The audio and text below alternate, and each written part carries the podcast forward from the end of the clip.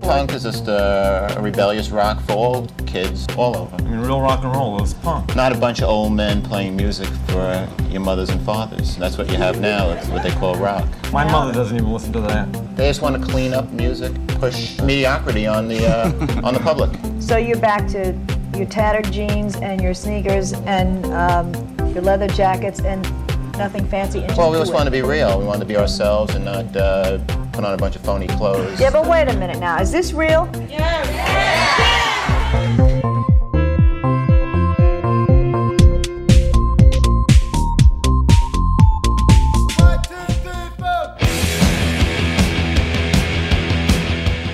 I'm Spun Counter Guy. Thanks for dropping by for In the Corner Back by the Woodpile podcast. And this is another edition of Songs from a 1980s roller rink dumpster. Although the Ramones' best songs and albums were made in the 1970s, the band seemed to become much more woven into the American pop culture at large in the 1980s. And as today's guest on the podcast points out, the quartet had a very productive fluorescent decade, which may have been overlooked. In other words, ended up in a 1980s roller rink dumpster. Cat Taylor, a musician and previous guest back by the Woodpile, now guides us through each Ramones album of the decade, all of them colored with a little bit of drama, to say the least.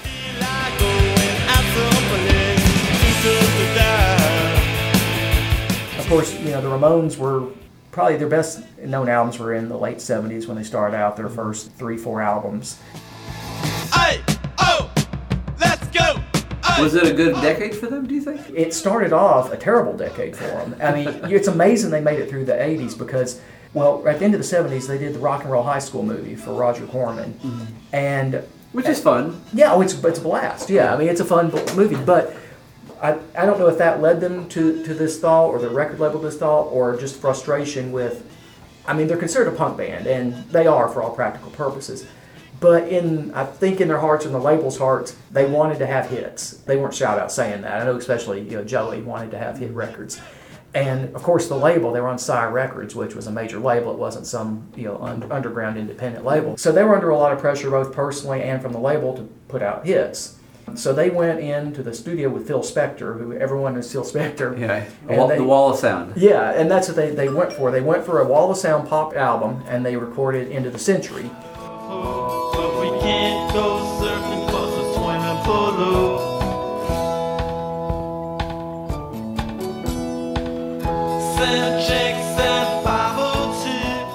Was a miserable experience for him.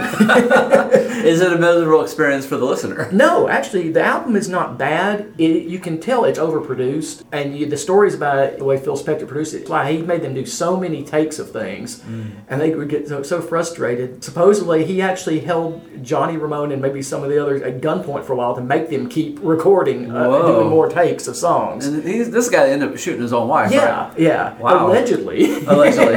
That's a good thing Ramones uh, did what he said. yeah, I mean, yeah, they talk about how just miserable the whole experience was, and They don't look very happy on the, the cover of your show.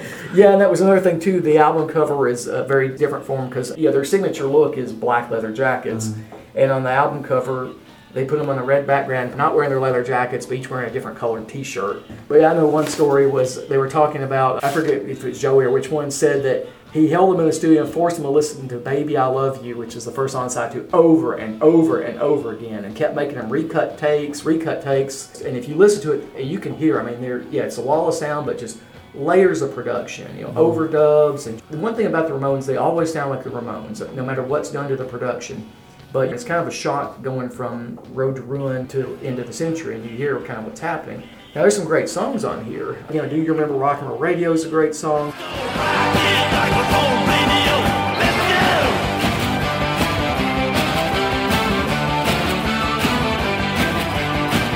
go. Chinese Rock is one of my favorite. I'm living on a Chinese rock. All my best things already on. which debatable whether that's a Ramon song or a Heartbreaker song. There's a lot of, Oh. you know, there's a lot of back and forth about who wrote the song. Johnny Thunders was for the New York Dolls. And you're up in a ballerina on a spring afternoon.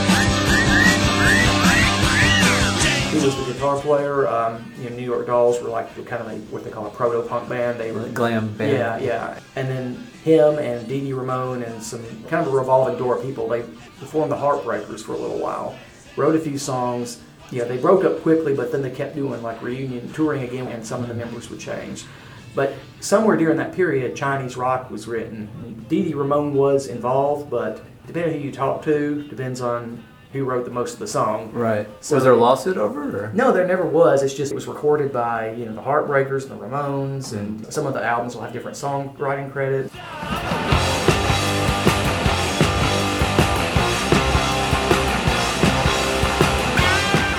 Things only got worse from there. Uh-huh. First of all, the album was their highest charting album. It only reached number 44, and that was not exactly considered a pop success.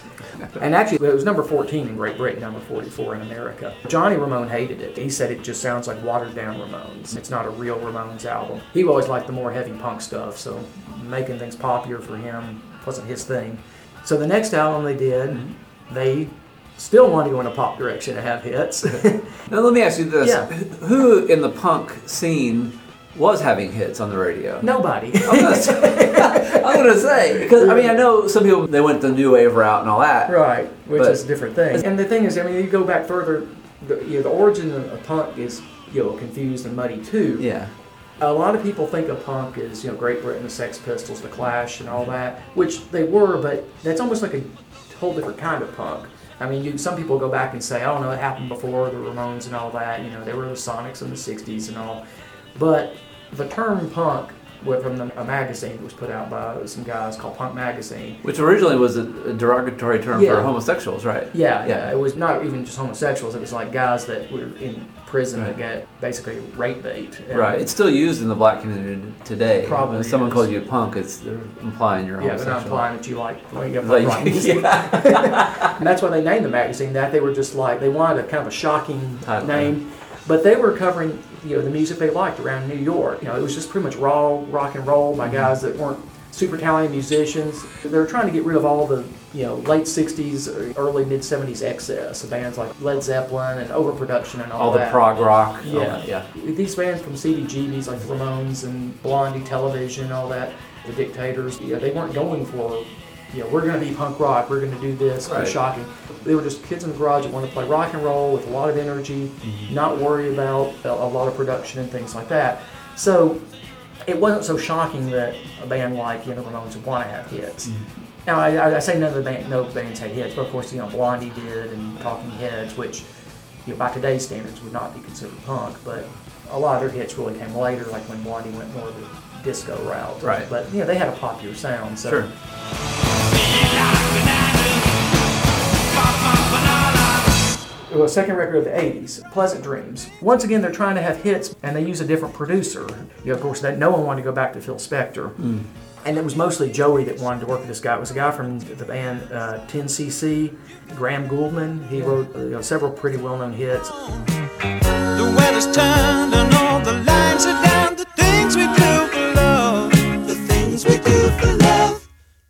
What an odd pairing. In fact, when Joey asked him to produce the record, he was kind of like, "What? What is it that? Why do you? What do you see that you in your music that you think that would be a good fit for?" Right. And Joey's response was something to the effect of, "I think what we're doing is a lot like what you've done." Whoa. And one of the reasons that this it came about this way, the band wasn't even talking to each other about this point. Dee Dee and Johnny despised each other at this point. They wouldn't even talk. And it led to, you know, if you look at End of the Century albums before that, all the songs are credited to, you know, unless they're cover tunes, which they had a lot of, the Ramones. Well, no matter who contributed what, they all decided it was a collaboration.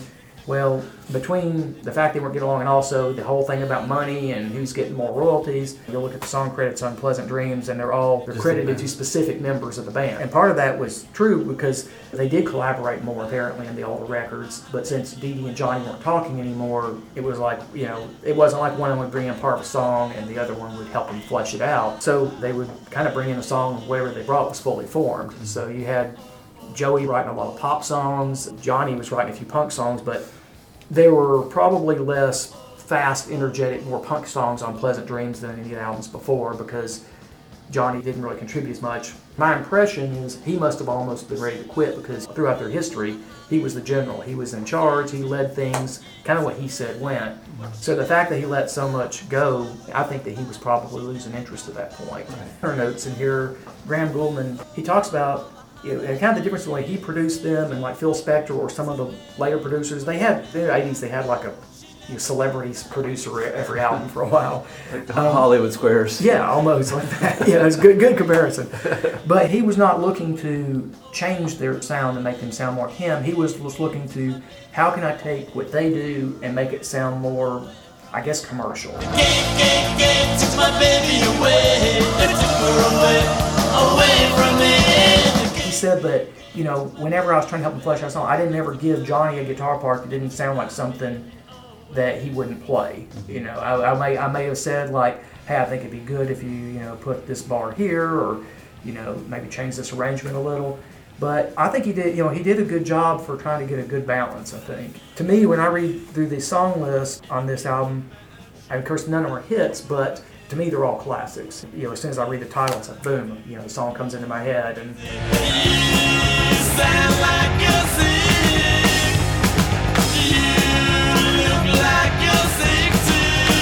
but it didn't do well. It made it to number 58 on the U.S. charts, but the two singles I released for it didn't chart at all.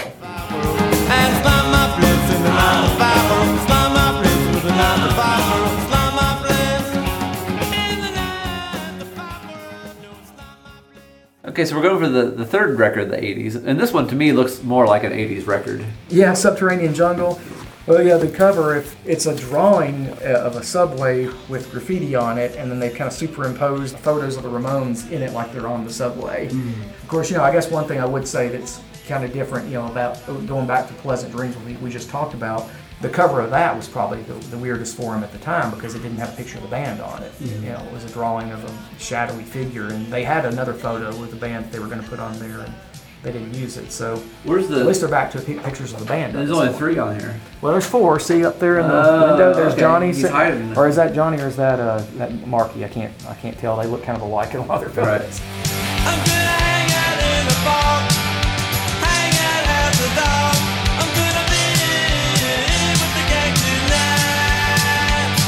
I don't have as many stories about Subterranean Jungle.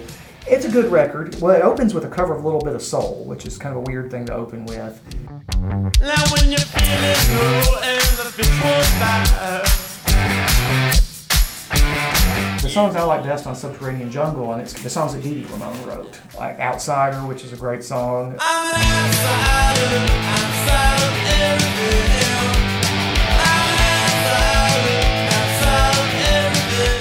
In the Park, Somebody Like Me. Time Bomb's a great one. And Time Bomb is actually his first uh, vocal, the first time he sang lead vocals on a Ramones song. Time bomb, baby. I'm a time bomb, baby. Psychotherapy's good. He wrote that with Johnny Ramone, and apparently we're talking to each other again by that point. After Subterranean Jungle, Marky Ramone got fired from the band, the drummer. Alcoholism. Yeah, according to Wikipedia, when you hear stories about you know Dee Dee and Joey, also you know it reminds me of the Replacements when they kicked Bob Stinson out for being an alcoholic because they were all notorious drinkers. So uh-huh. you know, when you lose your place in the Ramones or the Replacements for alcoholism, you've really got a problem. Yeah. So after they recorded the album, he got the boot. They replaced him with Richie Ramone. He contributed a lot to the band you know, as he came in. He ended up writing more songs than most of the other drummers Really? did. Really talented guy. He's a classical musician now. he would be one of the few that are still alive. Yeah, Ramones. yeah. The ones that are still alive, the Ramones, there's you know Tommy Ramone, the original drummer, he died, but Marky Ramone and Richie Ramone, both those the two drummers are still alive. Okay. And then C.J. Ramone was the last bass player they had in the '90s after Dee Dee quit. So unlike Goes- Spinal Tap, being a drummer in this band didn't, didn't mean certain demise. Yeah, yeah. It was well for a while. It was like the only ones that were still alive were all three of the drummers because the first three that died were Joey, Dee Dee, and Johnny. So the first album they recorded with Richie was "Too Tough to Die."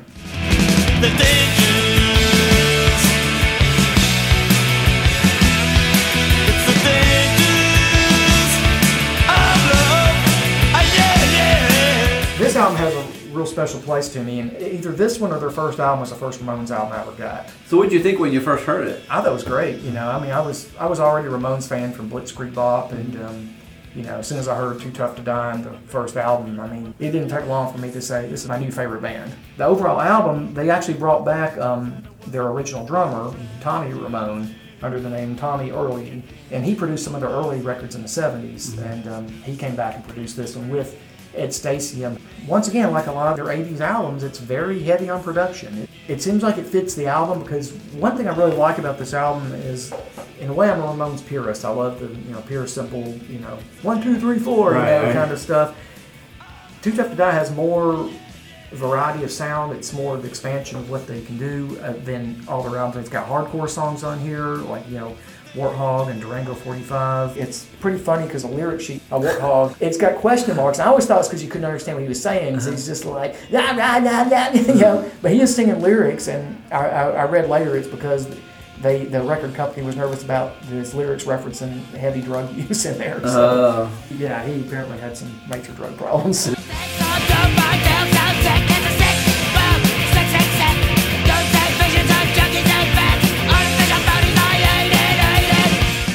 More, a lot of mid-tempo songs. It seems like before their songs were either blisteringly fast or really slow. And they seem to be going a lot more mid-tempo on Too Tough to Die. And when you listen to the instrumentation parts, there's a lot more complexity for the Ramones. Johnny some interesting stuff. Richie, despite you know whatever people think of him, he's technically the best drummer they had. Um, he has a whole different style. In fact, even I've read an interview with him where he was talking about um, a lot of things that he what did with some of the songs he wrote stuff that Johnny rejected him because they didn't sound like Ramones songs. It was something as simple as one song started with drums. Johnny was like, "No, Ramones song started with one, two, three, four. so even just something as simple as starting a song with drums broke the code to Johnny.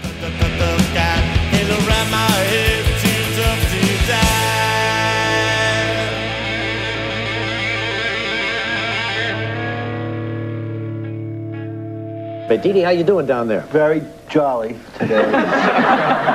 He's robust. Yeah, Dee Dee reminds me of the lady from East Stroudsburg. Same kind of personality, if you notice. so, Dee Dee, you're happy, aren't you? yes, I am. Oh, that's good. You married, Dee Dee? Yeah, ten years. Do, do they go on the road with you, your girlfriend's wives? Sometimes, yeah. Sometimes. Dee Dee, do you take your wife? Yeah, I took her to California. How do they deal with the weeks groupies? You know, they know that they... my wife will punch him in the nose. The only, the really only way to deal with the groupies. Okay, well, Animal Boy, that, you know, we previously talked about the, you know, the big song off that, the, um, My Yeah, that's going to come on a future podcast. Yeah, tune in next time. to Well, we'll give you a teaser. We- We've recorded a whole segment about my brain is hanging upside down. Yeah, which Uh, is the one of the big singles off this album. I see by the cover they have two new members.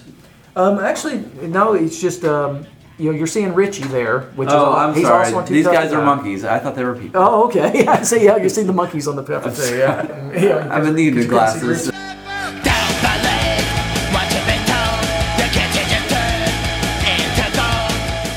I I, I don't think it's one of their better albums of the, the 80s. It's you know, it's good. I like pretty much all of their Mm-hmm. stuff, but and there's certainly good songs off it. You know, once again, my favorite song, you know, off this album is probably a Dee Dee song, "Love Kills."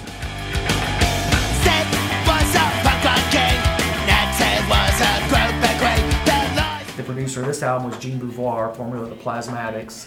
He actually has a partial writing credit on uh, My Brain is Hanging Upside Down, which I don't think we mentioned in the Okay. thing, so that's a little. More added trivia. Um, to me, the song that really stands out is Love Kills because it's a Dee Dee wrote it, Dee Dee does the vocals, and like some of the songs on Too Tough to Die, I mean, it's more what you think of when you think of punk rock. It, hardcore, fast. And the theme of the song, Love Kills, it's about Sid Vicious and Nancy Spungen. Kind of Yeah. interesting because you know the movie Sid and Nancy that came Uh, out. Gary Oldman. Yeah, they had two songs called Love Kills on the soundtrack, but this isn't one of them. when we were talking about uh, My Brain is Hanging Upside Down, that, you know, Joey and Johnny really didn't get along because of the politically, but apparently Johnny had a hard time getting along with a lot of people. Cause Was he kind of in charge, right? Yeah, yeah. Well, that's that's yeah. If you're in Yeah. charge, or if you tried to exert control, which is interesting that he would be kind of a conservative guy because conservatives are generally hands off. Well, they're hands off with government, but I do think that they, uh, you know, at least the ones I've seen when they're in business and stuff, which, I mean, because you think about like in the workplace, Right. you know, people are more liberal. They're they're more kind of, I want to do things my way. I don't want any rules and all. And the, the ones that are more politically conservative, you know, which want hands off their business, they're also more you know, telling their people this is the way we're running things. Right. You know, to go with the stereotype, they're usually more focused on you know bringing in the cash. Right, You know, yeah, making more it- focused on the art, I guess. Well, yeah. Yeah. Yeah, the other reason, which I guess we should have talked about earlier, since we're way past the early '80s now, but and this was probably uh, also back to you know, the whole Pleasant Dream story about you know how they weren't getting along and not Mm-hmm. talking. And yeah, I mentioned that Dee Dee and Johnny weren't talking. Well, Joey and Johnny weren't either, and still. It still probably weren't by this point because Johnny stole Joey's girlfriend. Oh, wow. and ended up marrying her. Once again, it's amazing the band stayed together through that. you know. And did he say married to her? Yeah, if, if I'm not mistaken, they were still married when he died. So Wow. Hmm. I mean, it worked out. But you know, hey, oh boy, what a talk about tension in the band. In fact, they weren't even talking uh, by the time the band broke up. But you know, Johnny did say that in the since we're talking about the Ramones, you know, if anyone doesn't already know, great documentary called End of the Century about them, and in there he said that. You know, Johnny did say that he was depressed for a week after Joey died. So I, I guess Did they ever reconcile? I don't think they did. You know, I, I, it certainly sounds like they didn't weren't talking about it at the end. And and when you watch end of the century and see the Ramon the interviews with all the different members, it doesn't really sound like any of them really get along. Got None of them got along. Yeah, it, not not really. I mean, there's some got along better than others. It's sad because they're like a fun band. Yeah, they're a fun band. And the thing is, nobody knew about it apparently. Because I mean, everybody I know that, that knew about the Ramones, including myself, we didn't realize they all hated each other. Right. I just think whenever I hear a Ramon song, it puts me in a good mood because it's Yeah. generally happy stuff. It really is, yeah. They got a happy sound. A lot of their lyrics are fun and Yeah. silly, you know, and happy. And they always look like they're having fun on stage, Mm-hmm. performing.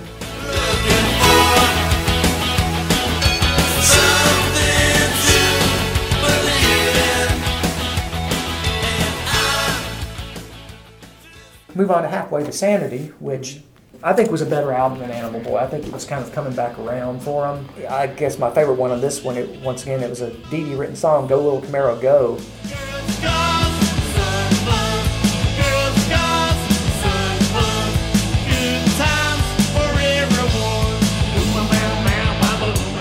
It's not as hardcore as a lot of Dee Dee songs, but it has Debbie Harry singing, you know, duetting on vocals, and that helps a lot. It adds a lot to the song, I think. And where to me, Animal Boy, I don't know, kind of went, it kind of did what Too Tough to Die did, but in a blander direction.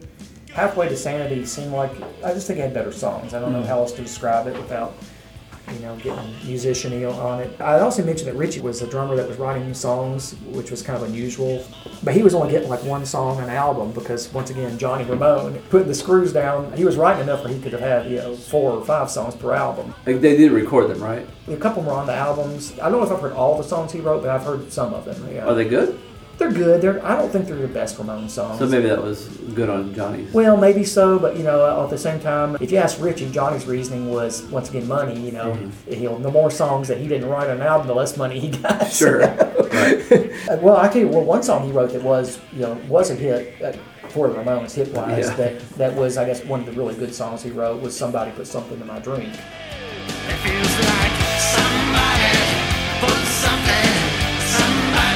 It was on Animal Boy. Yeah, yeah. Was he on the Cosby Show or something? good one. Sorry. Sorry.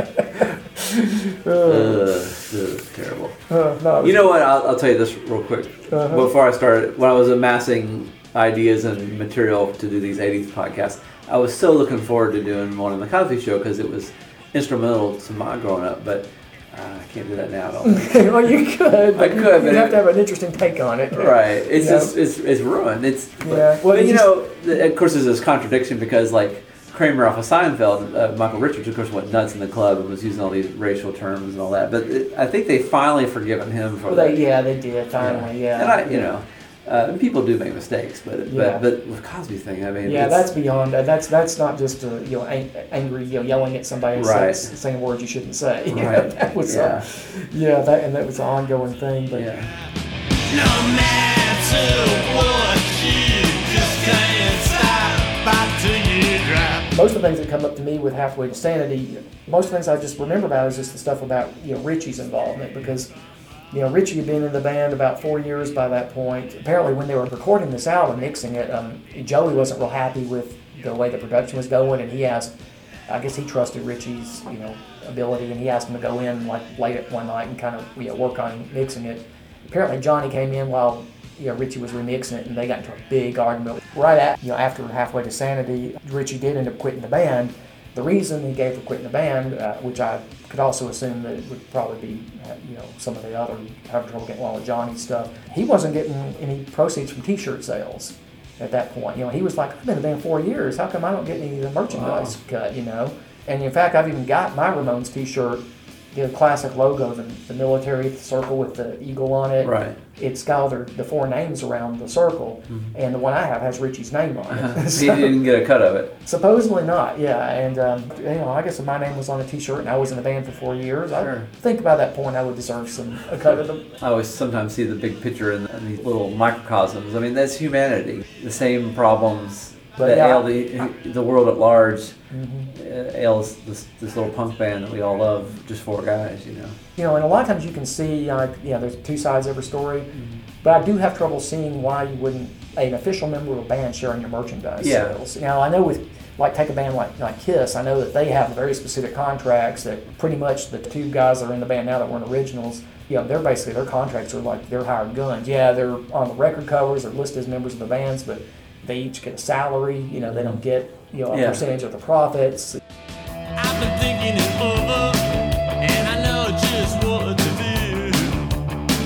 I've been thinking it over, and I know I just can't trust myself. When they went on tour, they didn't have a new drummer yet, and they got Clem Burke, used to play in Blondie, to join them. Um, he wanted an Elvis Ramone, and they did two shows with him and said it was a complete disaster. You'd think of you know guy that grew up in the same city, punk legend, uh-huh. who you know could play Ramone song. I'm sure they got along, but apparently you know Ramones had really fast type beats, and apparently he couldn't keep up with. And in live, they played it faster than on the records. Mm-hmm. So yeah, after two shows, he was dismissed, mm-hmm. and uh, Marky came back. Oh, yeah, they got he yeah kind of got his alcoholism under control supposedly, and they came back and they recorded the album um, Brain Drain. It was the last album they did in the '80s. Uh, once again, an unusual cover for them. It doesn't have a picture of the band on it. It's like a painting of some kind. Um, Some guy's head on fire. yeah, it's a pretty cool painting, but it definitely doesn't look like a Ramones record when you look at it. Interesting record, good record. You know, have the theme song to Pet Sematary, which Stephen King was a big Ramones fan. So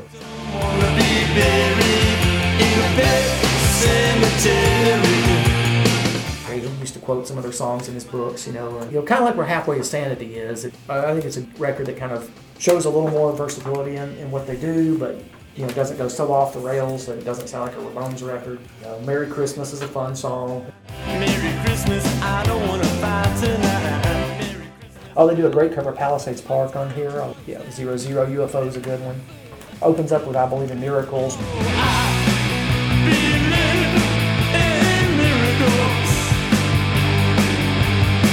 overall, it's a good record. Yeah, I like it. Is there a Ramones record you don't like?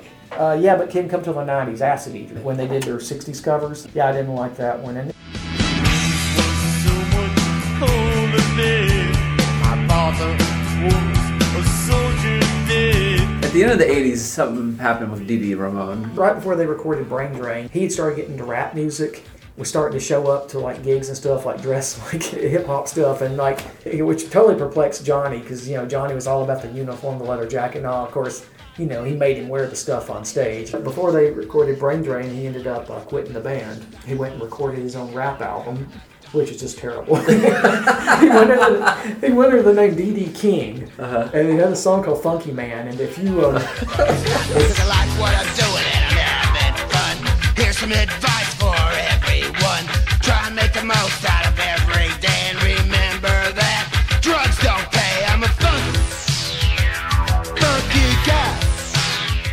funny thing is, is he quit the band, but he still wanted to keep writing songs for them. So he did contribute songs for the later albums. I saw an interview with Johnny. He was like, "That was fine with me. I'd have to deal with, with trying to, to rein in his being such a problem." And we're still getting his great songs. That's cool. so they recorded Brain Drain with other bass players. Uh, Daniel Rey, who actually was a, a producer for a few albums, I think. Andy Shernoff from the Dictators did. And I should point out when we were talking about Richie earlier, you know, about him not getting on Johnny. I now remember that Joey had, you know, in some of the quotes from Joey, he talked about how he felt that adding Richie to the band was a big savior. He, you know, added more energy to the band. You know, and he contributed a lot. Don't go, don't go, baby,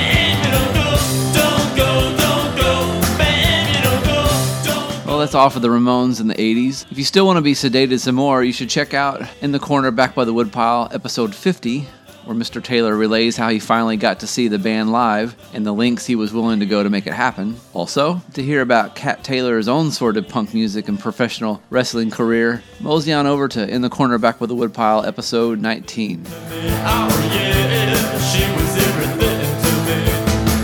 In the Corner Back by the Woodpile podcast is produced by a closet, a pocket, and a suitcase. You can email us at spuncounterguy at hotmail.com. You can follow us on Twitter at spuncounterguy. And if you'd like to see a list of former episodes of In the Corner Back by the Woodpile, go to spuncounterguy.com and click on the pictures of piles of wood with chairs in front. Be sure to download the new Podbean app to hear this podcast and others on your tablet and smartphone. And a special thanks to thebrofisticate.com. Don't